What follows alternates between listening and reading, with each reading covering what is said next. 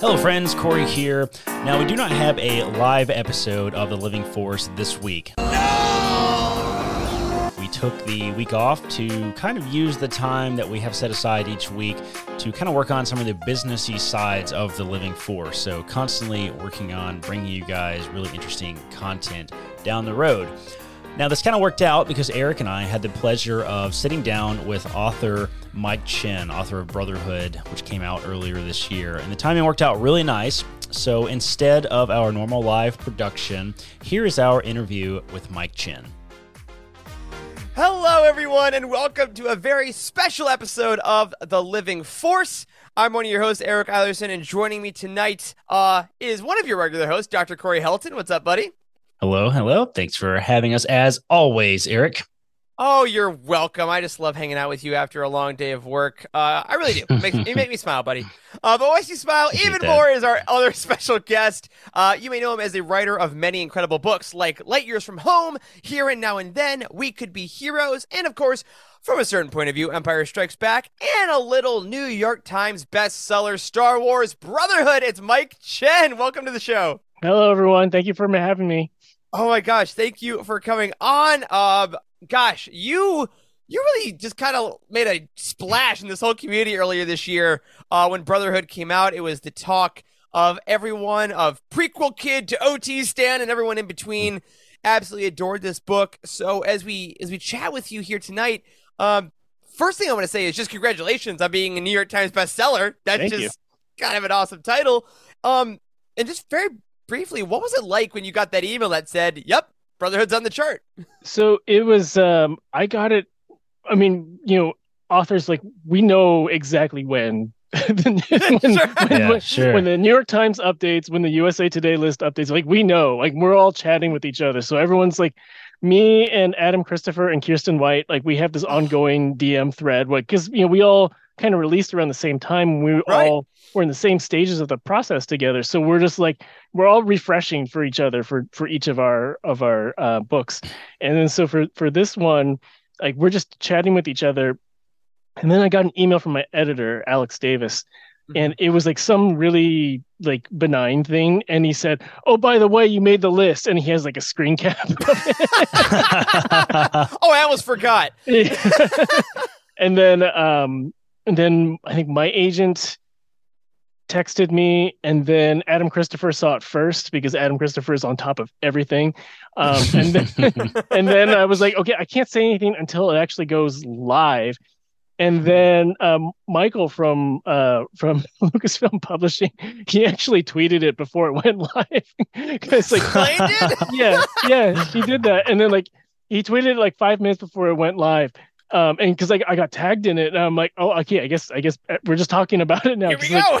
and then so for like the next like hour, two hours, I was just replying to everything on Twitter. But yeah, it was, I mean, that's basically the goal, you know, for for all of us. Like we say, once you have that title, it's it's like over your name you know, on every book you publish from from now Yeah. on. Right. Every time you're quoted, like it's always there, and no one can take it away from you. it's like it's like being knighted by the by the king. I almost said queen. You have to say king now. Yeah. Yeah, it's That's like right. like being knighted. Yeah, that's wild, man. That's wild. Yeah, and, and it's and it's so funny because you know we see that obviously on the, the blurbs and everything, and, and Mhm. when it's like okay, New York Times best-selling writer, it's like oh okay, someone with a little weight behind their name, and now forevermore, you know, you, I assume at dinner parties, much like Corey has to be Doctor Corey Helton when you have doctorate, you must now uh, everyone must introduce you as New York Times best-selling author Mike Chen. It's Yeah, your my- full legal name. My wife and I were joking about um like she saw something on Nextdoor, which never go on next door It's a bad No, idea. that is correct. Responsibility, etc. My wife was saying something like, "Uh, "Should we weigh in on this?" And then she's like, "And we can say New York Times best-selling author Mike Chen thinks this." no, we're not doing She that. gets it. Just continually use it in inappropriate situations for the rest of your life. That's amazing. I don't think my husband, New York Times best-selling author Mike Chen, would like this. exactly.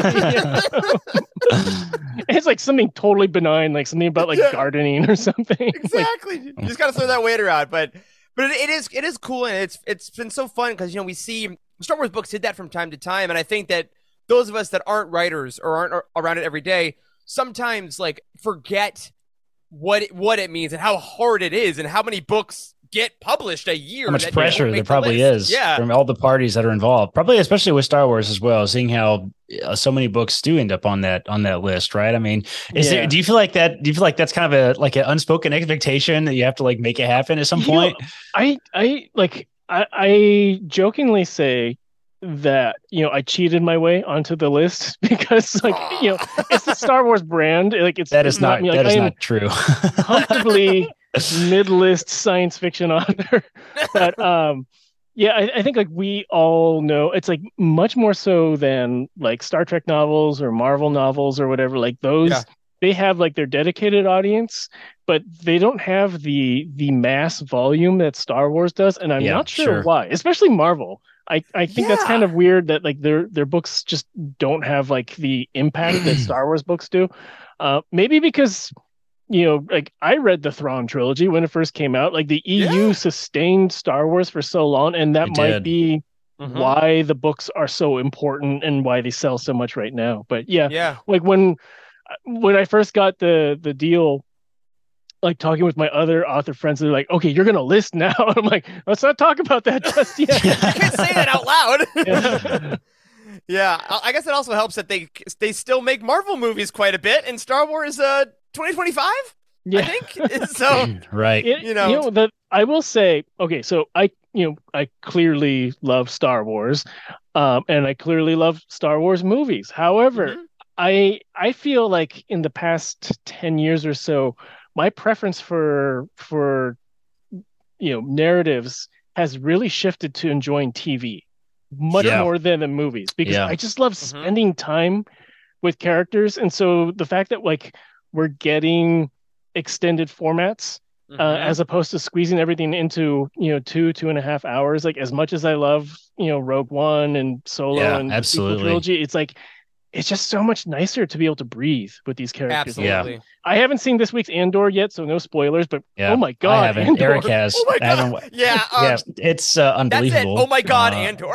you know, we can just let's just let's just get rid of our questions. We're just going to talk about Andor for the rest of the episode. yeah, no, uh, I you're totally right, man. We're in this like crazy like golden era of TV. It seems like with especially with all the Star Wars and nerd culture in general. Mhm. Nerd culture in the last like decade has just honestly been unbelievable. And uh, you know, I think we're you know you might be selling yourself a little short with like you know it's the it's the franchise that got me on the list kind of thinking but like i mean we're in this interesting time where like all the prequel kids are hitting their hitting their 30s right like early Yeah. tw- late 20s early 30s and like you happen to write such an incredible book like frankly that just kind of hits that that niche market in a lot of ways that like what do you think is kind of like responsible for why is this why is this such a thing right now? We have this like renaissance of prequel kids a little bit I, like you know i really do think so i was born uh, i'm i have to think how old am i? I'm 43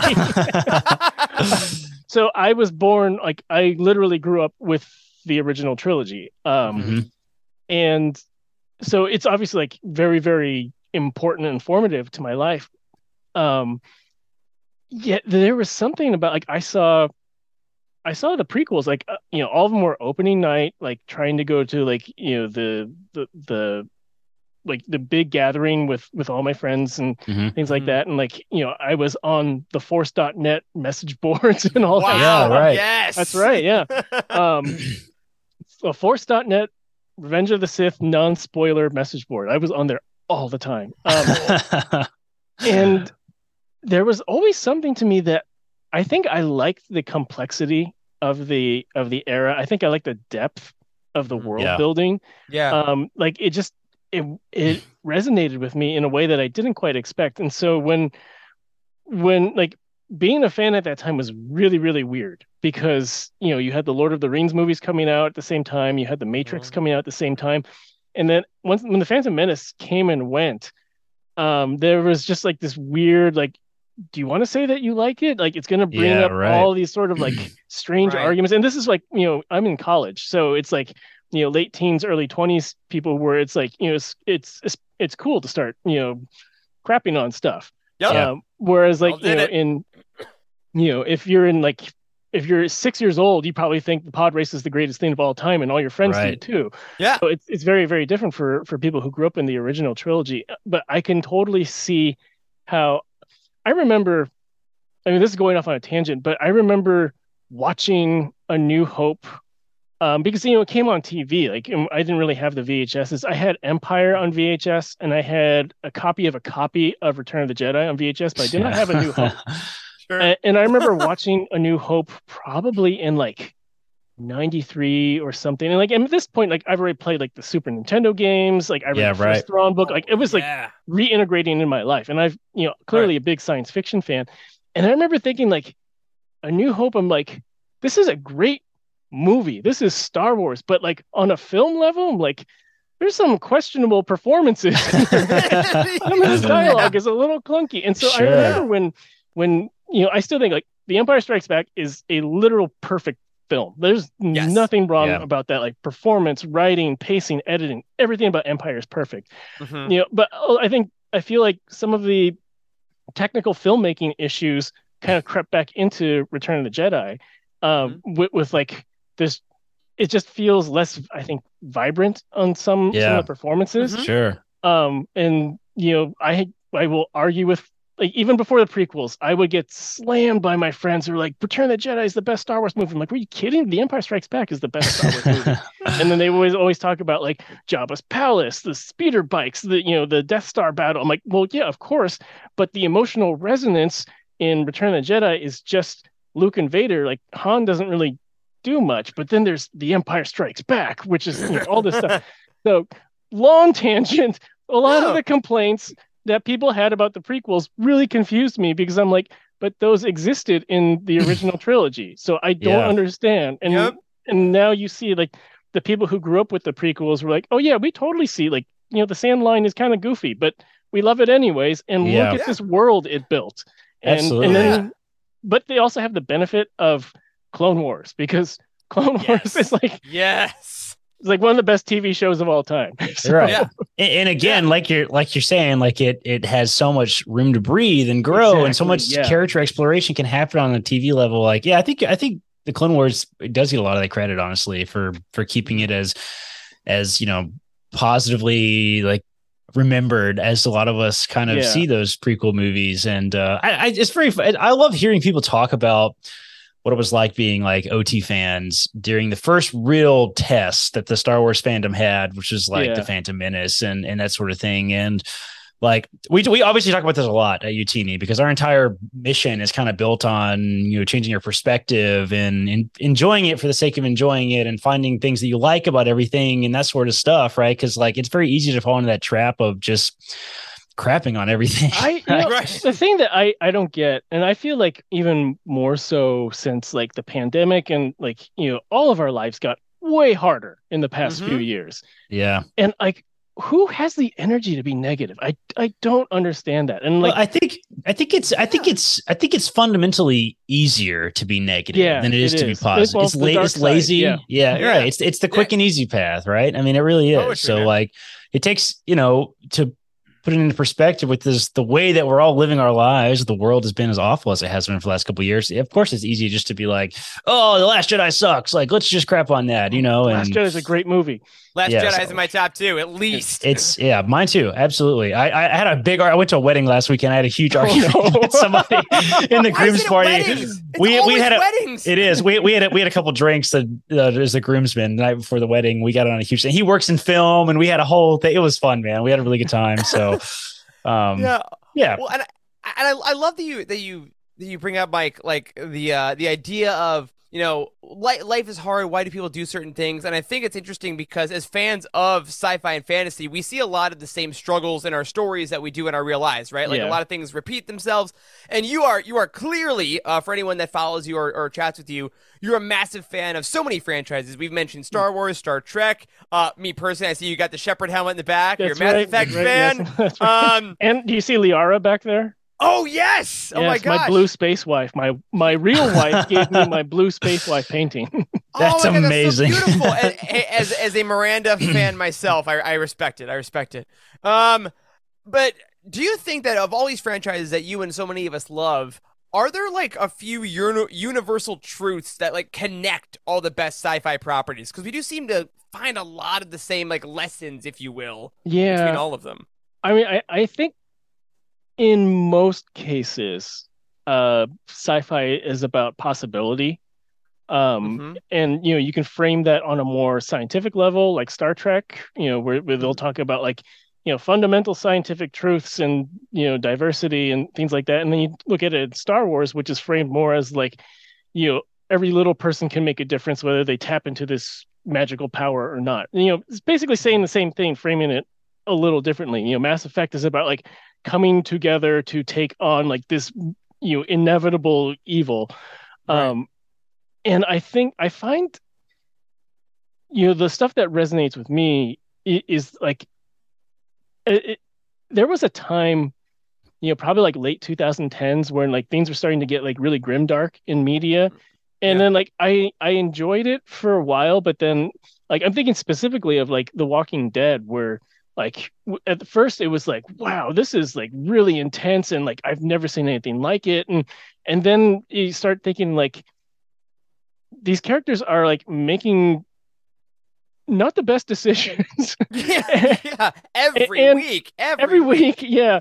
And things are just going worse for them. And it's like and and things are just really hard for them. And i'm like am I really enjoying this or do am I like kind of attached to them and then watching them suffer? And I'm like, yeah. I don't, I, you know, and we kind of like detached from that because I was like, you know, I don't want to feel bad at the end of it. It's like, I don't want to yeah. feel like, yeah, like, you know, my daughter watches, you know, little kid cartoons, mm-hmm. but she mm-hmm. also watches Clone Wars and Star Trek Prodigy. So she's maturing in her storytelling. Excellent. But she still, Excellent. she still watches like PBS kids shows. And it's like, you know, like it's not like I only want like that kind of simplistic storytelling, but I want something that I feel like doesn't beat the crap out of me emotionally. yeah. like if if it yeah. does, then like give me some hope so then like next week I can feel like I have persevered and earned something.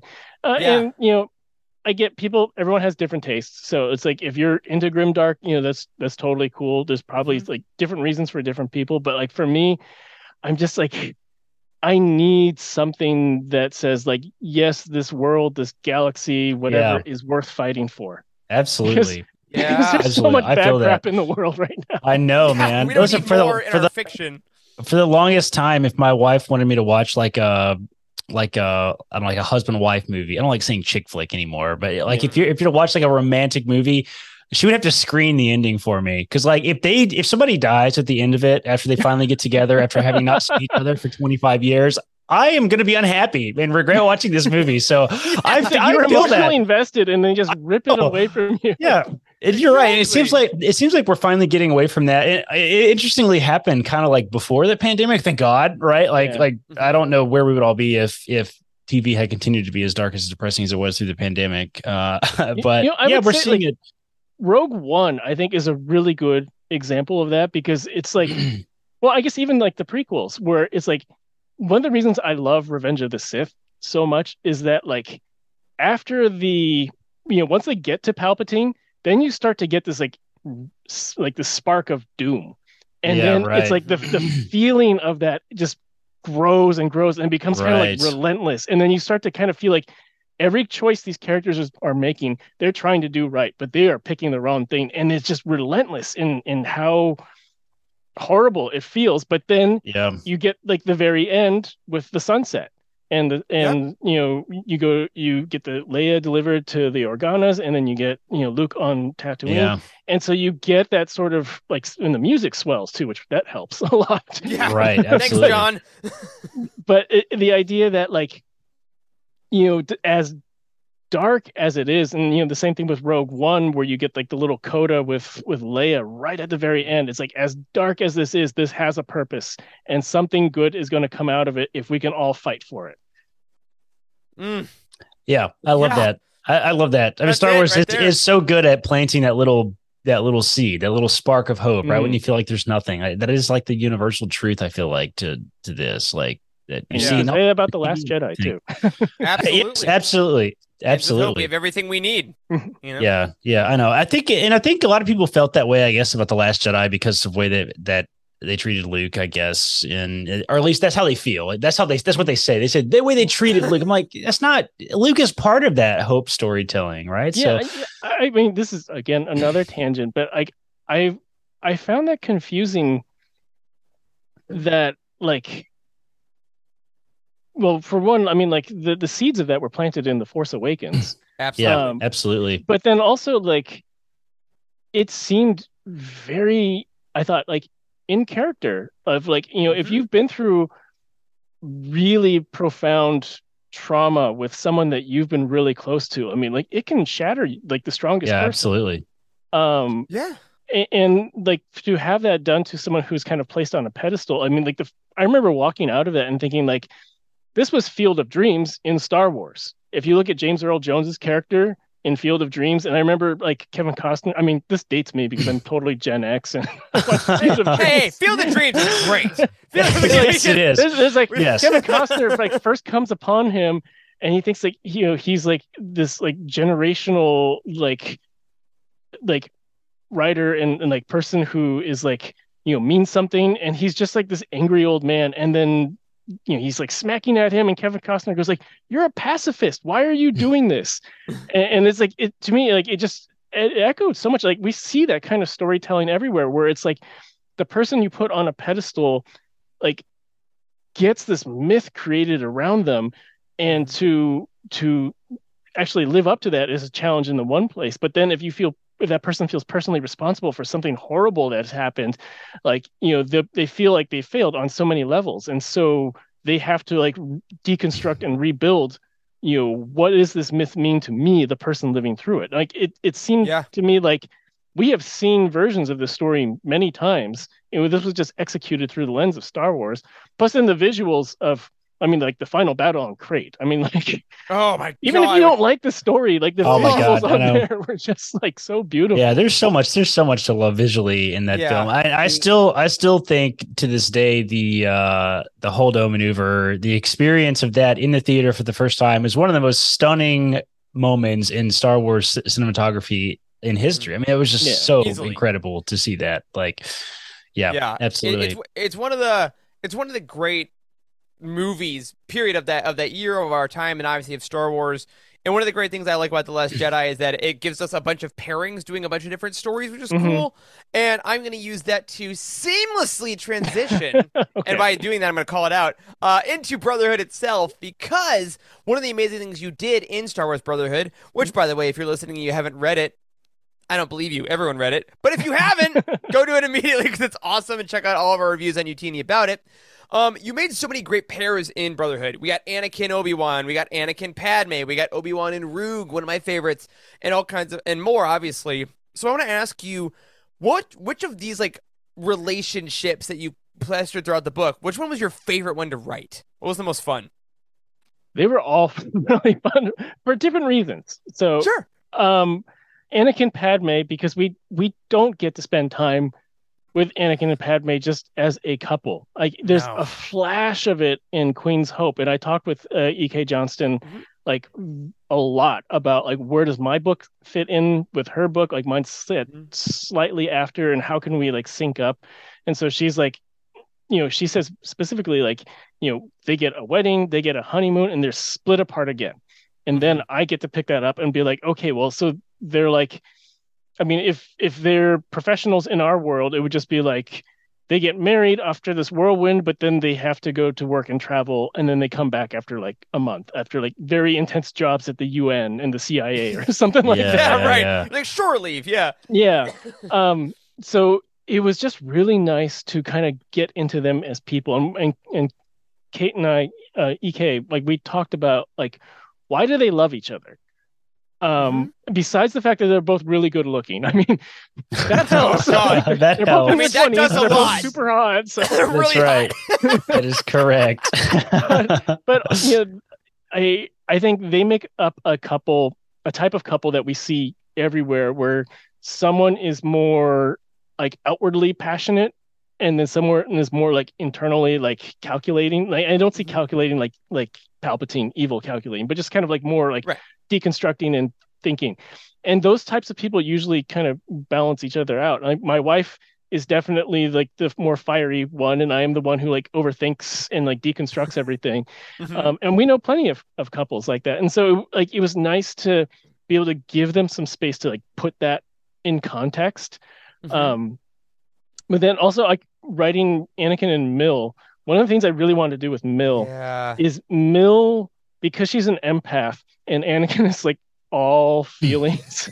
There's a lot to see. yeah, so it was really nice to have like because Anakin's hiding something from from everyone, but Right. he he cannot hide from Mill, and that was the nice to- thing to, is to have a character who's almost like the audience surrogate, where like we Mm. see everything Anakin's feeling because we're the omniscient audience, but for a person in universe to be seeing that and then try to reach out and react to it because she sees like the way that like the Jedi are pulling him. She sees like what's in his heart about like what he wants to do and what he's passionate about. And she can actually react in a way that someone who like, you know, an older Jedi who might have more reservations like would not be able to do that. So they were really, really fun to write. Um I mean, I can just go on about all of them. Obi-Wan and Ruug, they were they were mirrors like very intentional mirrors of, of people who are have experience and want to make a change in their world and the only difference is that obi-wan's experience is very very structured and Ruug's is like kind of chaotic because she's you know basically a Neimoidian secret agent just killing people you know at will Yeah. and, with and her so amazing gun. yeah exactly yeah, right. which was which was their the the Garrus Vakarian sniper rifle. Hell yeah, it was. I got you on page one with that. um and, and so i wanted them to be like if you stripped away the context of like what their governments have asked them to do they are very mm-hmm. similar people and so Yeah. they just like the, their personalities have been formed through different types of trials by fire so i wanted them to have my favorite scene to write with them was when they're at the bar and they're like we don't know what's happening can we trust each other and like it's just us we're just talking and that was Yeah. really really fun to write Yeah, those quiet scenes in Star Wars are always some of my favorites too. I mean, Yeah, think me that's too. why.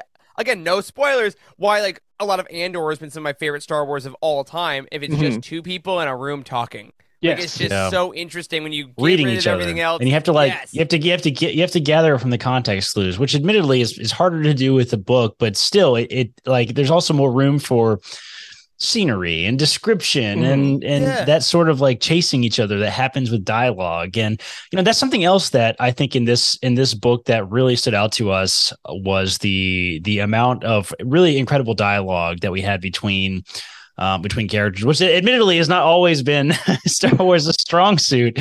Uh, but there seemed to be a little bit of uh, this recurring trend, a little bit of of sort of a lack of listening, a little bit, Mhm. like especially amongst the dialogue. And do you think that is sort of a fundamental issue for the Jedi? Because that was a recurring exploration. I feel like is Mhm. like yeah the Jedi are not in tune with the problems of the galaxy. They're not listening to the galaxy, and and Obi Wan explored that a lot personally uh, with himself. I think, which is very interesting from Obi Wan's perspective. So, what are your thoughts on this listening as a problem with the Jedi? I tried to visit. I mean, like you, obviously the Jedi are flawed at this point. Otherwise, they wouldn't have failed. So, That's right. so yeah, it's um. I think the Jedi. You know, it was. I remember like when when the book came out, there were a few people who were upset that I positioned the Jedi as as flawed, and I'm like, Hmm. there are, you know. Three movies and seven seasons of a TV show that that. Like this is not Seriously. this is not something novel that I, I've come up with. No. Um, I I- I think like any sort of long-standing institution, whether it's religion or political or you know corporate or whatever, like they hit a point of becoming stale, and it's when their leadership does not want to recognize that the world or the galaxy is changing. Mhm. Um, Mhm. and that's like just the fundamental issue of Yeah. of the Jedi is that like, and I think Anakin is such a catalyst for it because Right. because you're bringing in someone first it's like you know the hippie guy in the boardroom being like hey check out this dude i found Yeah. And they're like, no no we're not we're not doing that no, we want to hire him. We want to hire him. No, we can't hire this guy. What's wrong with you? yeah, he's like he's got the wrong degree he's too old Uh, yeah. but you know that that's the thing is like there is this like bringing Anakin in already disrupts their system and then you have like this external pressure from Palpatine who is manipulating everything around it to to further disrupt this system and then without someone to be like wait a minute, is our system cracking? Instead of just Mhm. ha- saying like over and over, like we have faith in the system because it has Yeah, upheld itself for thousands Right. of generations. So it, it's like, I- you know, one of the questions that I often get asked is, uh, I mean, like I'm not George Lucas, so I don't know, but, but, but as as someone with like you know pretty deep knowledge of of the canon and the characters, and like my personal take is, you know, I get asked like if someone else trained Anakin, if it was Mace, if it was Yoda, Yeah. if it was Qui Gon, or whoever, the question. yeah, it's like what would have happened? And my answer, like after much, much, much thinking about this, it always comes back to like it if Palpatine's still there, it doesn't matter. Palpatine would find a way Mhm. to to ruin everything. Like even if it was like Right. Qui-Gon and like he had like some sort of like very empathetic relationship that like nurtured Anakin the right way, Qui-Gon would probably kill him. So or not Qui-Gon, but you know, Palpatine would probably kill Yeah. Qui-Gon. Yeah, yeah. Right. Um so you think Palpatine had one plan No, for I think- Anakin? Like, Palpatine No. is like so. My my favorite take on Palpatine is something that Sam Witwer once said, where he said that um, Palpatine is so brilliant because he's so adaptable. So it's like, oh, Darth Maul died. That's no problem. I'm going to start grooming someone else. You know, and he's able to shift his plan to like, okay, well, so Darth Maul was supposed to be like, you know, kind of a, a military strategist, but like now that we have now we have Count Dooku, and he's much more of a politician. So how can we arrange that? So being able to adapt while keeping an eye on the end goal is Palpatine's mm-hmm. biggest strength. Yeah, for So I think like with with Anakin, you know, he's probably like you know, literally watching his career to see like where is this kid evolving? What are his buttons that are starting to come to fruition? That's what I'm going to push. Which Yeah. I imagine like if Qui-Gon was there, he would have different types of buttons to be pushed Yeah, as opposed sure. to like to how Obi-Wan raised him. So but I'm sure like it's he's still the goal because he's you know he's so powerful but the way that um that he would have come about like probably would have been different. So if, if Palpatine is there, like the only way to to save Anakin is to take out Palpatine somewhere Yeah. in that like ten or years or so. Yeah, there's there's that, and, and you know we we love that question as well, and, and, you know I never really thought until you were talking right there, like you know if if Qui Gon's around and Palpatine is still talking to Anakin as he did, you know, Mhm. mentoring him, there's probably that conversation of like, well, the Council will never trust you with Qui Gon as a master, you know? yeah, exactly. He, Like, said there's no so the many ways to like He's getting in your manipulate the way. situation. Yeah. yeah, for sure. God, he's so good. Um, now, an- another key part of the prequels that you addressed in Brotherhood was the Neimoidian people as a whole, and I, I Mhm. think we we talked about it in a roundtable discussion about the book. Um, everyone we've chatted to about it has has talked about the fact that you you fundamentally have changed how we as a as a fandom community kind of now see the Neimoidians within this Yeah. book. Um, and w- was that always your your intention from the start? Because you do so much about the culture of the people. So that actually came from my editor when during our first um our first meeting about this.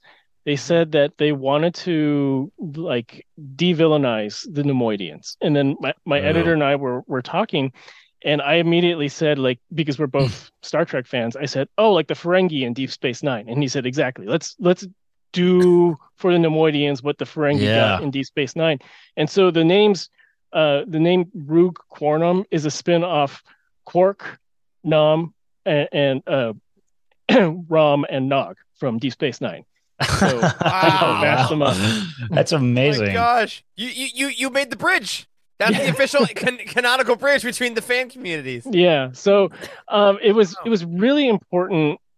You know, there was an emphasis on like the the people themselves, like they are neutral, and also the idea that like they're just kind of going on with their lives, and there's all these assumptions from from the rest of the republic so they give me space to explore like what could that be like and, and the way that I, I immediately thought of is um like if you look at the influx of like asian cinema like uh, Mhm. in indie asian cinema in like the 90s and the early 2000s when like Mhm. people first started exploring not just like um like john woo jackie chan things like that like um so you have like like these violent awesome masterpieces like john woo's films and then you have like this insane stunt work that people have never seen before like jackie chan and then you actually have like these you know really deep art house films with really uh, like heartbreaking stories and, and so for people to become ex, uh, exposed to that but then when they get cast over here, it's still kind of like in stereotype roles. Yep. So it was kind of like thinking about thinking about like that where you have like these other cultures and usually like art food or something like that is like your gateway into them. But then do you embrace them as like an actual culture or do you just see them as kind of like this thing? And the republic Right. is seeing them as mostly like drivers of commerce. And so when when eh, like spoiler alert for people who haven't read the book when when you get the backstory about Kitar and his family um you know like they're trying to to be something more than just like you know part of the trade federation machine and they're just getting hit back with stereotypes and slander and stuff like that and so Mhm. um it was really trying to show that like you know i mean not to get too allegorical but it's like this type of thing happens in so many different ways in so many different directions Right. Yeah. um you know it's not an exclusive like western problem or eastern problem or star wars problem like this kind of shit happens everywhere Yeah. Sure. um Yeah. so so it was trying to frame that into the the language of Star Wars and then given some free reign to like to to build their world around it. And so uh, that's a, you know I've gotten a lot of feedback where people were really happy about that. And also one of the the key things right away like my editor said like can you make a badass Neimoidian and I said I can and this character is going to be just like Kira Nerys from Deep Space 9 and there's Luke. Yeah, if- if- that's, that's that's phenomenal. I mean, like this. uh I, I love the way you put that. We got to see this deep exploration of sort of the culture and like people on the ground in a lot of ways. Mhm. Like, what is it like just for the everyday people and the slander that they're dealing with? Because that got brought up a lot. I feel like in the book of like everyone is just everyone feels like they know who the Neimoidians are, including Star Wars fans, but not anymore. You know what I Yeah. mean? So yeah. you know, I think that's one of the really cool things about Andor too. It's like I love how we're seeing that like the Empire like is basically like the DMV for like, Yeah. what is when you're not dealing with like Vader and you know Tarkin and stuff like that. It's just a bunch of like mediocre dudes Yeah, who are uh-huh. like, Mm-hmm. I live in the middle of Coruscant and I eat my cereal and this just kind of sucks. And, you know, I gotta go on the train. I go to work, and oh, Mhm. and another. Uh, we did what? An atrocity? Like, yeah. yeah. So I, I I think it's like one of the really great things about like when we talk about this long form storytelling as opposed to trying to cram everything into like two hours where it's like we got to rescue Han, we got to get the plans for the Death Star, we got to like go to Endor, and then we got to blow up the Death Star, and Luke has to have his big father conversation. it's like we're going to Yeah. do all that in two hours, yeah. as opposed to like Uh, here's ten hours, and we're going to get a slice of life as to like what is Yeah. really affecting these people, and like I really Yeah, love seeing that sort of thing. Yeah. Yeah, and, and you know, speaking of that slice of life too, I feel like I feel like we got a lot of compare and contrast too between the different characters because I'm glad you brought up Kitar specifically because Mhm. the the sort of mentor relationship that we get between Ruug and Kitar is is very much similar to Anakin Obi Wan's relationship, and and we got to see that explored, and and they even discussed it, and and that was just really really fun to see. So, uh, what was that like a little bit? Was that always intentional to to to kind of make it you know a mirror image in a lot of ways? Um, oh, it was always. I would say Kitar did not have as big of a role. He was more he was more thin because I didn't think I had as much space to to work with Mhm. Uh-huh. to work with him. Like, um, and then my editor said like this is this is actually really interesting. So like let's kind of play this up as a mirror to because Ruug is already a mirror to Obi Wan in so many ways. So like Yeah. let's play up the fact that like his her relationship with with Kitar is very much like Obi Wan's relationship with Anakin, and it gives like kind of like a red flag warning to Obi-Wan about like what happens if you like if you let them in without like talking with them enough.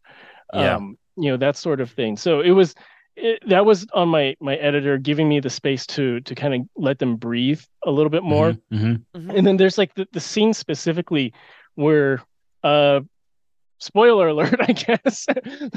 the, Yeah. the scene the scene where where Ventress and Kitar are alone and she's basically Mhm. like like nudging him verbally over the edge. Yeah. And that was like that was originally not in there. Um and my editor thought it was really important to give Kitar a moment like away from Ruug. So we see like how has he been coping with like this disaster to his people and then how is he feeling when it's just Ventress there and he doesn't have like his stabilizing, uh, you know, mentor figure in Ruug. Yeah. Which again is very much like Anakin with Palpatine always whispering in his ear. So it was trying to get a, a, a bit of a parallel with that. And I will say like so Kitar, the way that I wrote him his voice for longtime video game fans is uh, I use Josh Keaton's performance of young Ocelot from Metal Gear Solid 3. That is the voice in my head. that's amazing. Wow. See, that's the kind of stuff I want. Cause I, you did a wonderful Twitter thread of all your a bunch of Easter eggs within the book. But I like, I feel like I want like deluxe, exclusive, expanded editions published of the novels. Like in the back, now here's all like the voice of the characters. Here's like the extra stuff. That that's Um, just that is purely like a a, a writing craft technique for for Mhm. me. Like I find if I assign them like an actor very early on Mhm. for for whatever character, it's it's much easier for me to get like the cadence of their voice and then also like their Mhm. facial expressions and stuff. Yeah, Yeah, I know. I know. yeah uh, I that's think good. Claudia I've heard a lot of people say that. Yeah, I think on her on her uh I, don't know, I think on Claudia Gray's Tumblr or something when Master and Apprentice came out, I remember she like would tweet out actor pictures.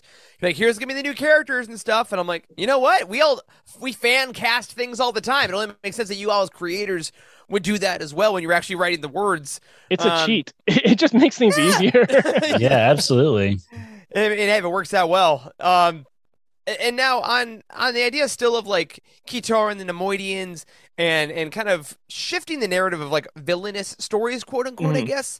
Um, you know, as fans of of all these long running sagas, Star Wars, Star Trek, all these different things, we've seen a lot of narratives shift from decade to decade for those that have been around this long, as more and more creators are added, like the stories evolve, people bring in more experiences. So, do you think that Star Wars authors specifically kind of almost have a responsibility to like reevaluate storytelling around villains as time goes on and like the real world evolves? Like you say, we live in this different world than Lucas lived in in the 70s, definitely, but even in the 90s, the aughts, like Mhm. you're writing for a different world. So, do you think the villains kind of have to evolve as our world does? I you know, I, and, and this might be like you know me blowing smoke up my own ass, but I Do really it! do think You're on a I podcast. think- That's all we do. I, I think George Lucas would want us to do that. I mean, if you Yeah, look that's at like fair. I mean, George Lucas is a hyper political person, and he wrote Star Wars with so many political allegories in mind, and as like a direct like reaction to like the cinema and the mood of the 70s. So I would think that he would want any sort of artwork inspired by his creation to carry that kind of legacy on as being like both like a mirror and an exploration to to the age.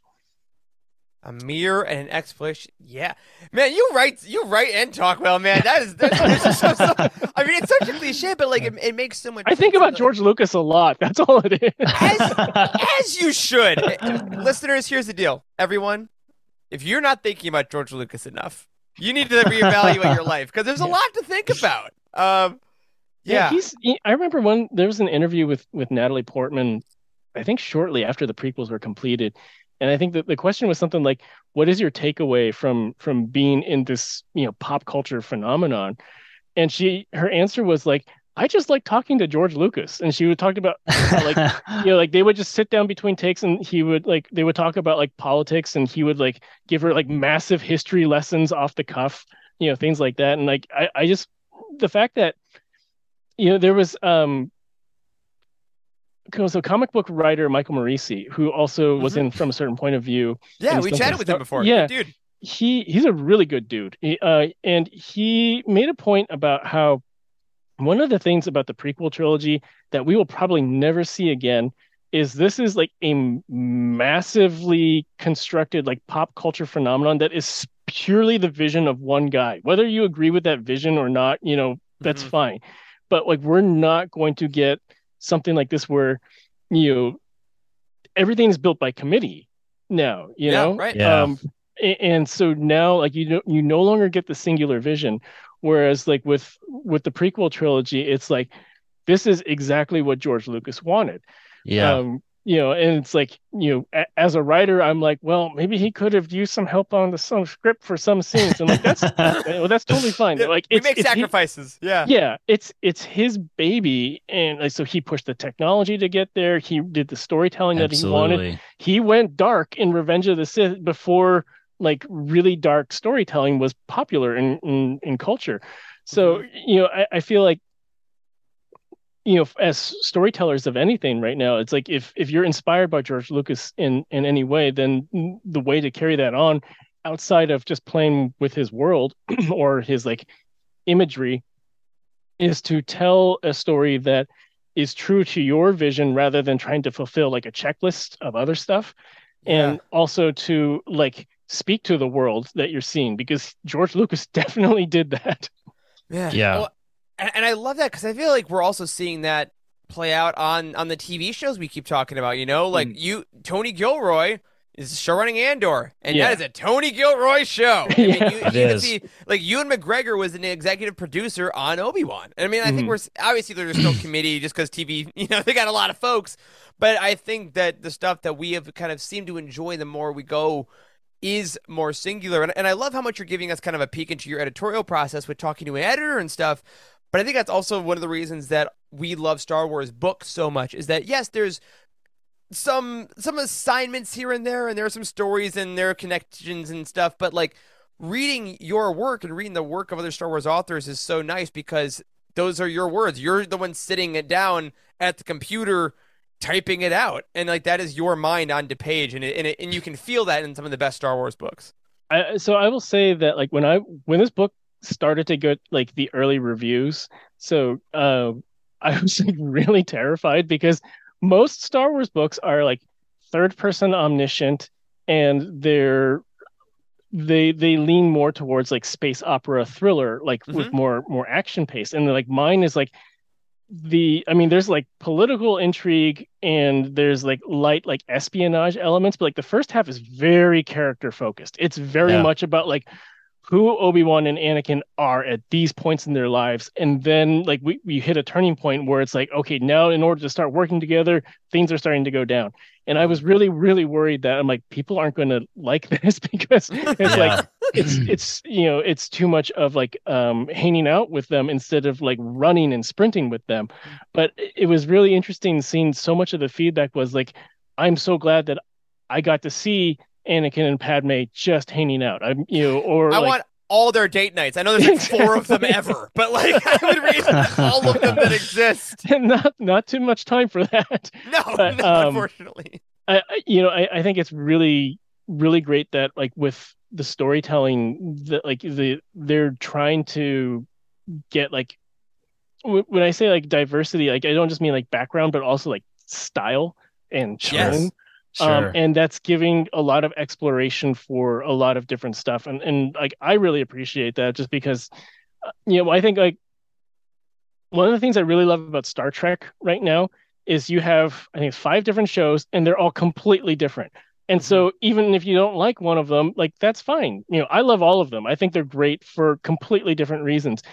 But the the fact that like they recognize that like they don't all have to be the same. You know, you can have right. like you you can have the family friendly Star Trek Prodigy, which you you used to try to get your kids into it, but you know, longtime fans also really enjoy because the writing's really great in that.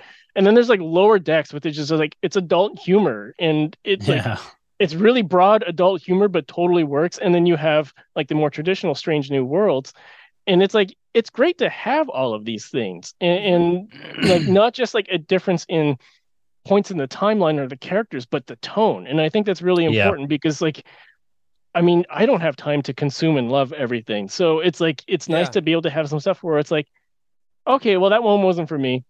That's yeah, cool. Sure. I'm gonna okay. jump on this other stuff. And I, I don't get the people who are like they're so mad when something just doesn't work for them. It's like it's fine. I know. You know, just yeah. I know it didn't work for you. That's totally cool. Like there's plenty of Marvel movies where I'm like, yeah, I'm, I'm going to forget about that now. Yeah, you know, right. it's like that's not my right. favorite. yeah, I think uh, I think we we really do have this sort of renaissance of of authors being able to sort of tell their own stories and add something new. And I think I think we've we've kind of transitioned a little bit. We're in early when the early canon was a, a baby, right? When canon mm was still a baby, right? In books and comics and stuff, where it was much harder to do that. And there was it feels like they were very similar. And we have this like really blossoming time period in the last five years or so of uh, you know of Star Wars books and comics, and the stories are really really getting rich. We're getting tons of variety and tons of diversity, and you know we say all the time that Star Wars is best when it does resemble the real world. So it's nice to get like some variety and stuff in the storytelling. And you know, I guess as we sort start to wrap up a little bit, you know, this is kind of tied into that, uh, I, I, guess, to some degree. Is we ask every author or uh, Star Wars creator that comes on our show this this question is uh, kind of around the idea of of legacy a little bit mm-hmm. because, you know, you've really rocketed into the spotlight uh, this year with this incredible book that you wrote, New York Times bestselling author uh, Mike Chen, right? Like, you, you know, right. you, you you come into this, so you know, you now have your own legacy on this fandom in in in a way because now you've been involved in it, right? You've helped tell the story of of, of the galaxy far, far away. So what do you what do you hope your legacy is when people look back on the life of New York Times bestselling author Mike Chen? like what do you hope that your legacy is on this fandom? So you know, I, I actually think back to when I did from a certain point of view, and my my editor, uh, it's Tom from from Del Rey. Like Love you know, Tom. yeah, most most of the book people know him now, mm-hmm. and and so when they first offered me the assignment, I said like, well, who's left? Because this is about halfway through the process, and so about like you know, thirty to forty percent of the characters had been picked. And so he sent me a list, and um, it was like the droid who swears at C3PO. Um, there's like the calm guy who like um who is like sitting there when like Vader's choking people, you know, like things like that. and then I saw I saw Palpatine on the list, and then I, so I asked Tom, why hasn't anyone picked Palpatine yet? And he goes, I, I think people are intimidated by Palpatine. And so I sent in five pitches, and Tom always says, like, you know, I've sent the most of anyone who has done that project. Usually they send one or two. Wow. um, but like, so four of them were, you know, like based on those background characters, and, and then I, I got the Palpatine one. And I told Tom, I'm like, if you will let me get away with this, and if Lucasfilm will let me get away with this, I really want to do the Palpatine one. And the idea is that like this may be my only shot to write Star Wars. So I want to write something that's more than just like a funny scene with a background character. I want to write something sure. that means something. So that's yeah. where the story disturbance comes from. And, and like it wow. was my goal to like bring Anakin into Darth Vader uh, at that moment where like you know we see him in the middle of Empire. Um, and, and with brotherhood i really like the real goal was like it's a so there's two things like for narratively it's a bridge between attack of the clones and the clone wars so mm-hmm. you know it, it, it's a transition of how they go from bickering at the end of attack of the clones to you know what you see in christophsis christophsis where they're already like kind of a team yeah. um so i what i really wanted to do was humanize Anakin. I like, mm. and so there's the lines in Brotherhood where you know Anakin thinks about like where he said, "Are you an angel?" to Padme, and he's like, oh, "I just spit out the first thing in my mouth," and it's so embarrassing. but you know, that brought us here, and I'm okay with that. And like, you know, I I joke about sand all the time on Twitter because I I literally like genuinely hate sand so much, and I have an eight year old daughter who plays in sand and it gets everywhere and it is so horrible. So I the most accurate out. line. It, it is, it is. but you know, leaning into that line, like the ridiculousness of that line, it says so much about who Anakin is. Like he grew up on a mm-hmm. really harsh world. When he says I hate sand, he's saying like I hate this like hot suffering existence that I had and now I'm yeah. here with you and so I wanted to like really humanize these moments of Anakin that like you know out of context or in just like the context of we only have two hours in Attack of the Clones and we're going to just like you know move them here to here and here and they're going to say things but it, to be able to like breathe in those spaces and transition it into something that's much more i guess uh, grounded in in mm-hmm. character I, I think that's really what i want uh, out of all this is is to like build onto the legacy of Anakin Skywalker more than any of the other characters. Yeah. I love that. I love that. Anakin is such a special character in a lot of ways. I mean, uh, yeah. uh, Star Wars is almost about Anakin. Mm-hmm. Like he is yeah. almost like the pinnacle of of the entire saga. I mean, I, I know we've, we've sort of eloquently named it the start the Skywalker saga at this point, but it really is in a lot of ways the Anakin saga. And yeah, I feel like I feel like you really captured his inner voice and his struggle uh, really better than anybody that I can think of, quite frankly. Oh, that's I good. mean, that was that was the hope. I mean, he's so complex, and I think is. that's one of the things with with with you want to so hate him, but you, you can't hate him. But you want to love him, and you can't love him. He is Yeah, so complex. you peel back the layers of him and you see what's basically like a very traumatized child who's abused in all directions and he's trying to he wants to do right and he has the power to do right but he doesn't know like which direction that necessarily is and i think that's one of the most fascinating things about him and and it's just star wars has so many more you know clearly defined i guess like um almost like d&d style alignment you yeah. know, with their characters. And, and with Anakin, it's like it depends on which day you run into him. Yeah. Yeah, and like what's the context of Anakin Skywalker today? So I, that was what's what's and that's really like the most human of, of of all of the characters is because he is so constantly like emotionally challenged by the things around him and he doesn't get a lot of support. Um No. uh, so that's that's why he's so fascinating to write and and so like i've always sympathized with him even though i'm able to recognize that like hey in the end he made these choices you know but but to be able to get into that mindset and like before he went over the edge how was he teetering there and who was the good person underneath like i'm just glad i was able to explore that in a way that really resonated with people Yeah. Yeah. I mean, you really did get to take maybe the most important being in the history of the galaxy, Hmm. and you showed us him taking a night out with his beautiful wife and That's hanging out to go save his best friend. that's mean, right That's that. Who among us wouldn't want that story? And and it was really wonderfully told. And I I mean, again, we are we are are not about the uh, the spoilers. We don't know what's going to happen in the future, but I can just say we at least hope that you absolutely get to tell more and more stories Yeah, in this galaxy. absolutely. They're Me really too. really something special, Mike. Yes. Uh, I, I will- I will say like the other legacy of that i have in star wars is i introduced giant space corgis yes, you So- did.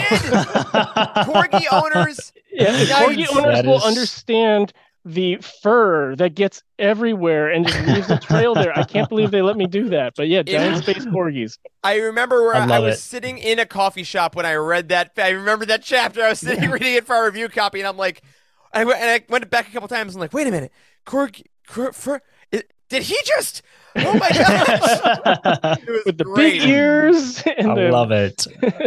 Gosh, well, for for folks of us that are lucky enough to have corgis and those that aren't, uh, Mike, we want to give you the floor now. Tell folks um, where they can find you online, where they can find your work, and if there's anything you're at liberty to to say at this point on what, anything you're working on, what can folks uh, be looking for it on the horizon? I so I am mostly on Twitter. It's Mike Chen Writer. You have to include writer because there there's Mike Chen, the YouTube food guy who is way more famous than New York Times bestselling author Mike Chen. For now, Yeah. for now.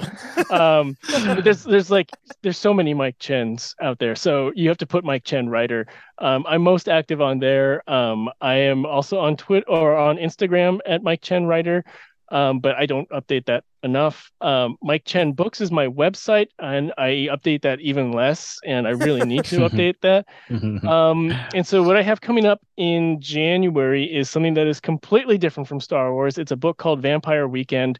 It's about a vampire who, uh, instead of dealing with her feelings of culture clash as being the child of immigrants in like the 50s and 60s, she turns to punk rock in the 70s, and then she becomes a vampire and never deals with her feelings until it's present day, and she runs into some unexpected family and has to deal with them. So very much not like Star Wars at all.